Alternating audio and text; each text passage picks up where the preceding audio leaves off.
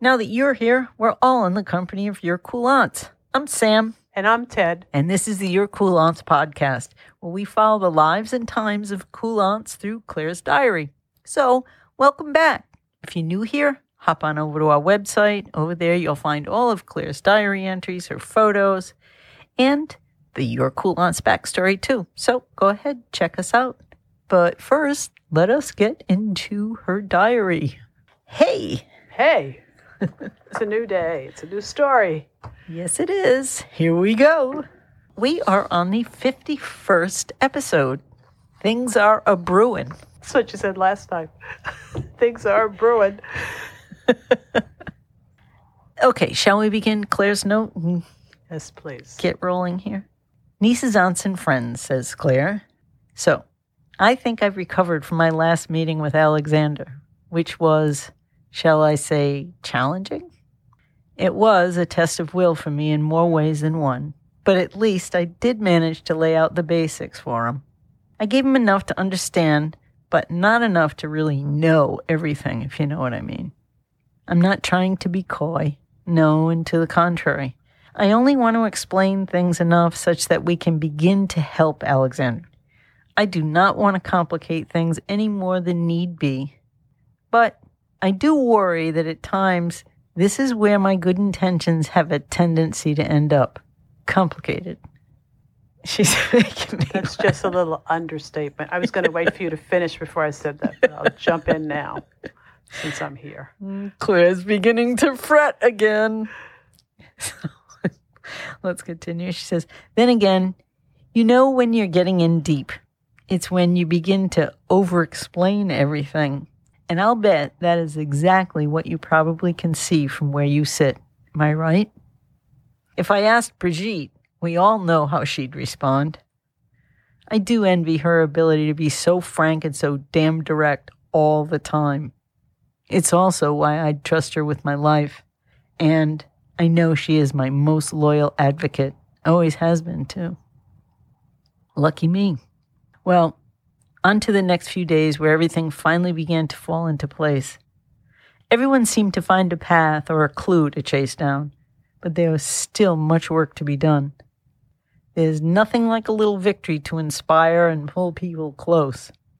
And we found one at the right moment to do just that. You know we'll talk again real soon. C B J. C B J. Thoughts, comments? Well, she hasn't told us anything. I want information. Well, she's getting a little twisted. Feels a little are... awkward. Oh, God, I hope things don't get messy on uh, me. I think that's what she's saying, right? Yeah. Well. Let's get into what she's talking about. Okay. Wait a minute. This is long-ish. Not, not overly long, but it's long-ish for one of her diary entries anyway. She entitles this one, she writes on the top, she says, don't ask how and don't ask why. That was kind of what she said the last time, wasn't it? I don't know. I don't remember, actually. Similar title. Anyway, yeah. Go ahead. Let's jump in. So she says, I met up with Brigitte extra early to lay out something resembling a plan of action. Apparently, she'd been up all night, judging by her extensive notes. Seeing as there was no need in reinventing the wheel or for making room for egos, we decided right off to go with her plan. Besides, it really was an excellent one at that, too. Brigitte's great-aunt is Annalise Heron. Madame Heron is a Legion of Honor recipient for her work in the French resistance throughout the Nazi occupation. She was only a small child then, but that was the secret to her ability to move about unnoticed. And thereafter, she became the postmistress of the village until last year.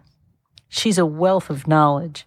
She knows just about everyone and almost everything going on in the village, and her house is just beyond the Undo vineyard and bottling facility. Brigitte had already made arrangements to stay with her aunt, and she now proposes getting a job at the vineyard, either in the office or right on that bottling line. This is Brigitte's wheelhouse for sure, passing herself off as a villager who neither knows nor cares about much. And it's probably the single best way to be ignored, too. It was a brilliant plan. So time out here. Brigitte has a little plan of action, right? She's going to go stay with her aunt. She's going to get a job at this bottling facility and check stuff out. Is that, is that your understanding? She's going to be undercover. Passing herself as a mere villager. Mere village person. Okay. Claire continues. She says, Alexander and I plan to review the vineyard records. He has a legitimate remote access to all of the accounting and the records through the company's computer portal. I wasn't too hopeful about this assignment, but it was a necessary one. We only needed to find a mistake or a careless entry to find just one lead. That's all we needed. Just one arrogant oversight or one negligent filing. This work is so slow and it's tedious. It's the kind of work that challenges your resolve. Although, I do enjoy sitting next to Alexander. Mm. Tick-tock, Claire. Tick-tock. I think it's interesting that uh, Brigitte is now uh, coming into her own, you know, getting involved and part of this whole...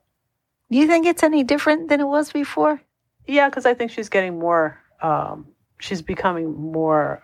involved in it directly as yeah. opposed to being told. You know, she's got an idea too. Well, she's not a kid anymore, right? right? Yeah. Okay.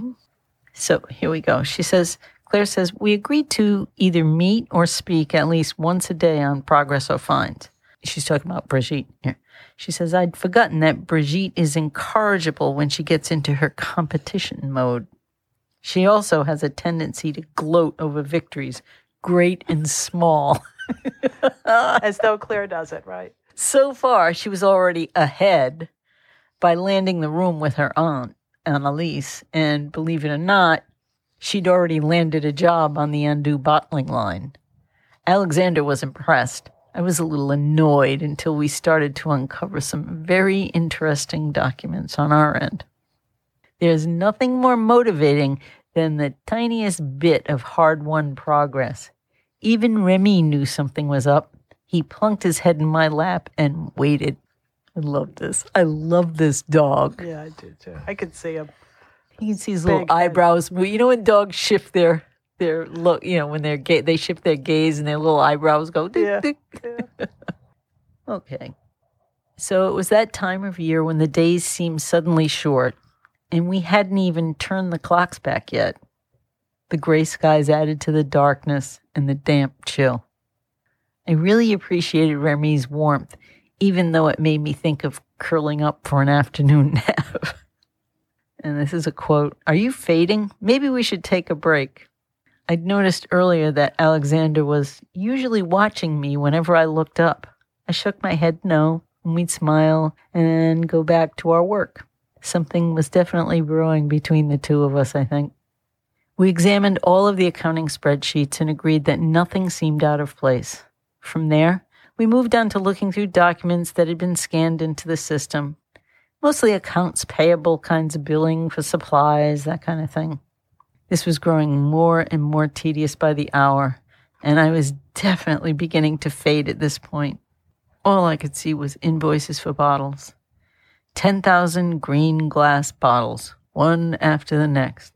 Exactly the same. Same date, same price, same shipping information. Something made me stop and take a second look. I don't know if it was because I was tired, but something made me take a second look.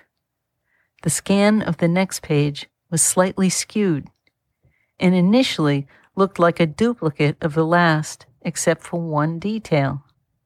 It was the vendor's invoice number. And it was off only by a single digit. This means that the orders had been placed one immediately after the other, or even simultaneously. Why? Because this supplier is a major company, and it likely receives hundreds of orders every day. So how could this be? Because someone is doing some clandestine... There are mul- multiple activity. orders, right? Right. Okay. So... Here she is. She's fading. She's bored. She likes sitting next to Alexander. The dog has got his warm head in her lap. She's, it's dark outside. It's cold. Oh, I can feel it. Ugh. The worst of what? It's like November or something. I don't know. I don't know what month this is. I wonder actually. If there's a fireplace in this building. You know, she never mentioned. She that. never mentioned the fire. I was just thinking, cold and damp. What's better than cold and damp than a glass of wine sitting by the fireplace? Oops, but they're working, so I guess there wouldn't be a. I'll bet there is, though. They must. Ha- it must be one. There must be. We'll one. We'll have to ask her. Note to self. Note to Claire. Note to self to Claire. Okay. The next section, she writes, "Just keep going. Dot dot dot. Just keep going." And Remy sensed it. He lifted his head. He shook, and then he stretched as though he readying himself. Alexander looked over. He said, "You've found something, haven't you?" He was reading over my shoulder before I could even answer him. And at the same time, we both said aloud, "What could this mean?" We continued our search and uncovered a pattern of duplicate purchases for everything used on a bottling line. Bottles, corks, label stock, everything. Even the shipping boxes and pallet. At this point, we were both exuberant and exhausted. We downloaded everything to an external hard drive and agreed to walk over to the bistro for some dinner and wine, all while the computer downloaded all of these files. But Remy wouldn't leave the shop with us, even though he always follows me. I locked the door behind us, wondering aloud if he knew some extra security was called for tonight. Maybe so. So they found something. They, they, they're onto it. We don't know what yet, but they found something, right? And dinner. The dinner was particularly satisfying, or maybe it was the bottle of wine we managed to finish. Either way, we enjoyed it all and found Remy still by the laptop on our return. That's their security. Can you imagine them trying to encounter that? It's big probably dog? The best thing in the world you could have, a right. big dog. Well, Alexander made a second copy that he would stash somewhere else off premises. I called Brigitte with our news. She was thrilled and disappointed. She gives you a quote. She says, "Damn, you managed to get the first break in the case once again. Miss Competitive." When can we meet up? As early as possible was the consensus, and off I went to my place with Remy, while Alexander spent the night in the shop. Yeah, he wasn't going to leave, right? I pretty well knew that he'd probably be up all night using our high-speed internet connection. Well, okay, so they've had dinner, they had this big break in the case, life is good. Brigitte is angry. She's gonna... Brigitte is pissed. She wanted to be the first one. She says, "You know, I can feel the coldness, and my feet are getting cold mm-hmm. listening to her describe this, right?" She says, "I thought I would be the one to open up the shop in the morning, but Remy and I were, in fact, the last ones in the door. Brigitte and Alexander looked as though they had finished their coffee hours ago and were impatiently awaiting my arrival. They believed that the wine being passed off as Alexander's was bottled on the Undeux bottling line. This explained the need for the additional materials detailed on all those vendor invoices. I sat down to absorb their ideas and found I couldn't disagree with anything they said. I could not poke a hole in anything.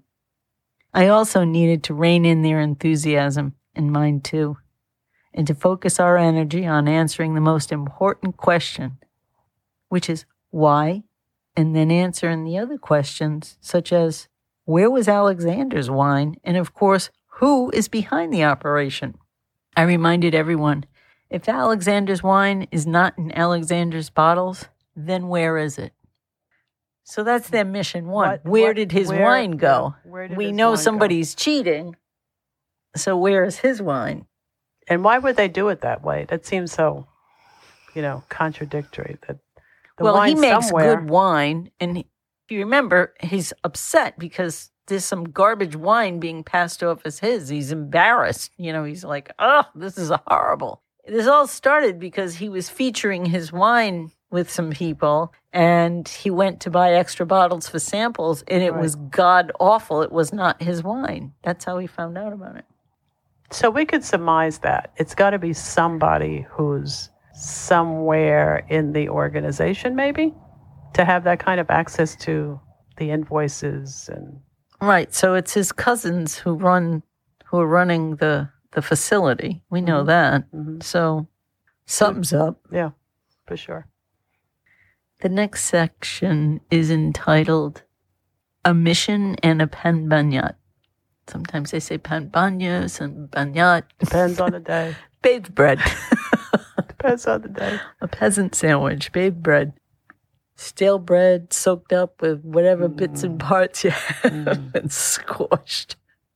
She says, I realized that Brigitte needed to get to work on the bottling line by seven a.m., so I wrapped up a section of the pan bagnat and reminded her that I was not competing and neither should she. We would solve this for Alexander. She planned to install a stealth digital counter on the bottling line near her workstation. This was the only way we had to confirm our theory at this point. Just do a count, right? Mm-hmm. Alexander had been quiet for several minutes after Brigitte left, and finally he moved towards me and then stopped and said, where does she get something like a digital counter? Aren't those the things they use to steal credit card numbers at the gas pumps? How does he know? Well, where do you yeah. get those things? Go you heard Amazon. It on the news, right? Yeah. Mm-hmm. she, she says, this is exactly what I was most concerned about when I first explained the wine merchant's other business. I knew Alexander could end up asking questions that I didn't want to or couldn't answer. Here, as it relates to Brigitte, his question was relatively easy to answer this time. On the spot, I decided to use this circumstance to establish something of a boundary for him to respect. Mm. I think this is what you call mm. pushback. Mm. Sit. Boundary to respect. Sit, That's stay. A good one. Sit, stay. All right. So Claire tells him that she says, I realize my description of the merchant's activities may well have generated more questions than I answered. All I can ask is for you to accept it as it is, and without needing more for now. As far as Brigitte is concerned, she amazes me most days of any week, but suffice it to say, she's a local. She knows everyone and how to get things done.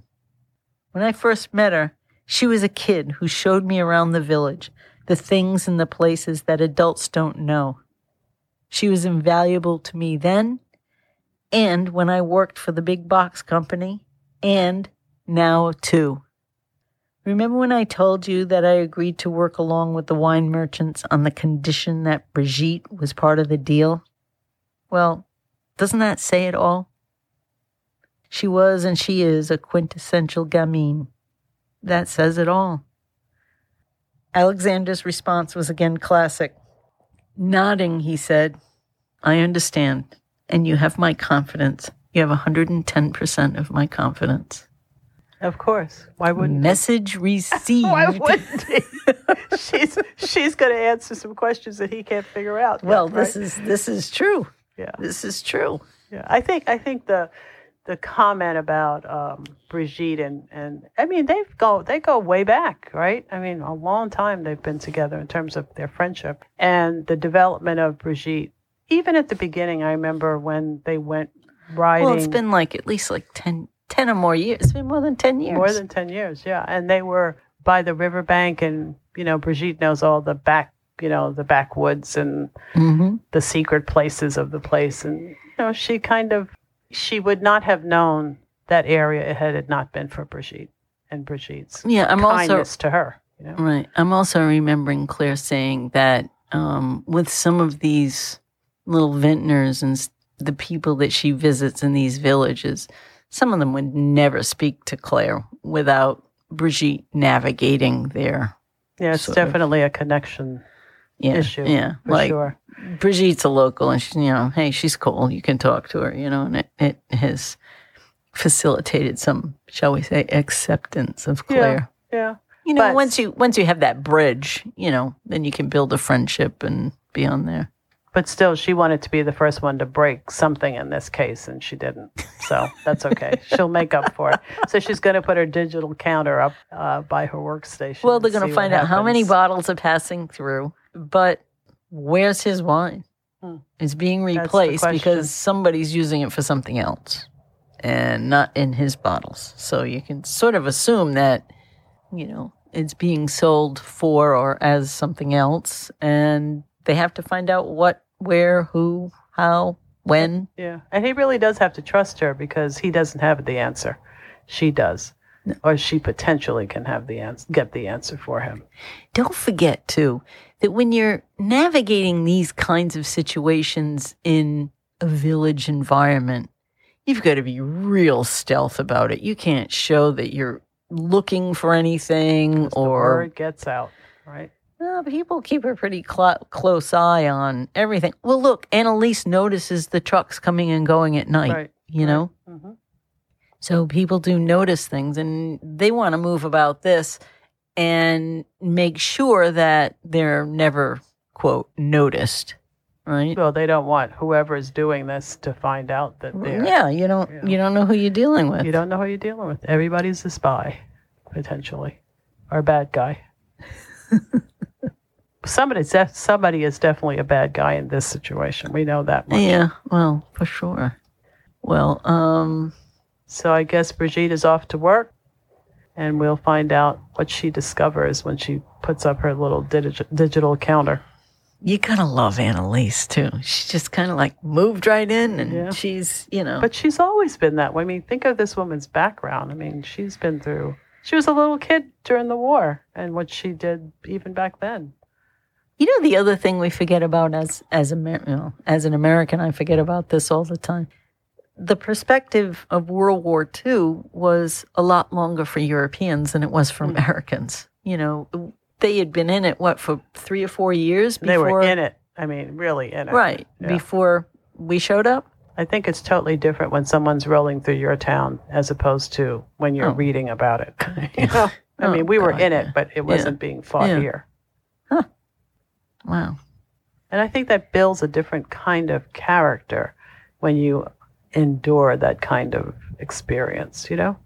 She's much more in tune with things. This things. is what I love about the history of this place. And that's yeah. what, you know, there's been a lot written about the resilience and the, the can-do attitude kind of, you know, they quietly go about it, rebuilding and coming back from a lot. Yeah. I think what this brings to mind is when we travel through those little villages and you go to these churches and you go down these roads and you think the, the, the not the horror, but yeah, the horror of what they've experienced, you know, on that land. It's, it's just, I don't know, it's just like walking through history. It is walking through history. It is. I remember in, in one village, um, I think it was on... It was off of one of those touristic routes on the uh, Champagne Trail, I guess we'll call it that. The Champagne route, not trail. I don't say trail in France. Say route. And um, route touristique. And I remember encountering a small graveyard with American soldiers in it. And I was there. Just, I remember that. Yeah.